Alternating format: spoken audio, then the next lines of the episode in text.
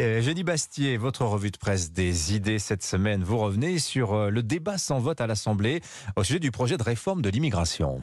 Oui, c'était un peu le théâtre à l'Assemblée. hein. Chacun a joué son rôle. Gérald Darmanin a commencé son discours en tentant de faire passer Jacques Bainville pour un militant de SOS Racisme. La France Insoumise l'a sifflé, le RN a crié, Elisabeth Borne a érigé le en même temps au rang d'art majeur. Bref, ce n'est pas au Palais Bourbon qu'un discours de vérité sur l'immigration s'est tenu. C'était au Palais du Luxembourg. Là, le 15 novembre dernier, devant l'amicale gaulliste du Sénat et en présence de Gérard Larcher, l'ancien patron de la DGSE Pierre Brochant a prononcé un discours qui fera, je pense, date sur l'immigration comme enjeu central de notre temps. Nous avons publié dans le Figaro ce texte. Je vous invite à, à le lire si vous ne l'avez pas fait encore, car tout est dit. Il y expose très clairement le caractère inédit de l'immigration dans notre pays depuis une quarantaine d'années et les conséquences graves qu'elle fait peser sur la paix civile.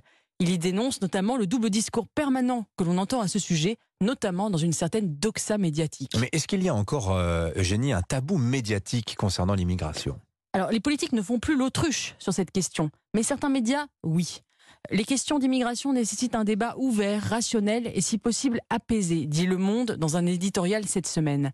Quelques lignes plus loin, le journal de référence conspue la fiction d'une France claquemurée et la vanité des discours de repli et de haine.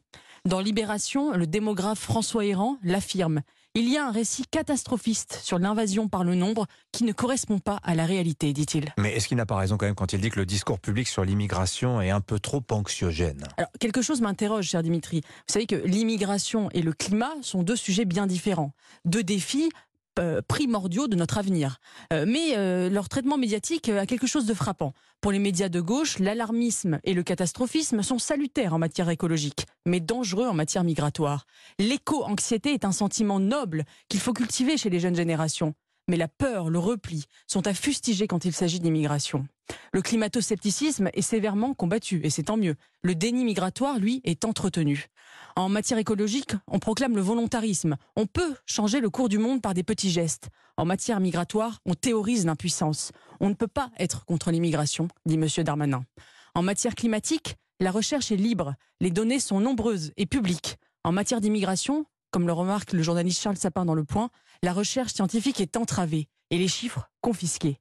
Il y a, dit Charles Sapin, une véritable pénurie actuelle de démographes français spécialisés dans l'immigration, travaillant de manière sérieuse et factuelle le sujet. Les jeunes chercheurs ont peur de s'impliquer. Ils n'ont pas envie de finir comme la démographe Michel Tribala, mise au banc de la profession pour avoir osé aborder frontalement la question. Il serait pourtant plus que temps de lever ces derniers tabous. Merci beaucoup, euh, Eugénie Bastien. Intéressant parallèle entre l'immigration, euh, le traitement médiatique de l'immigration et du climat vendredi prochain.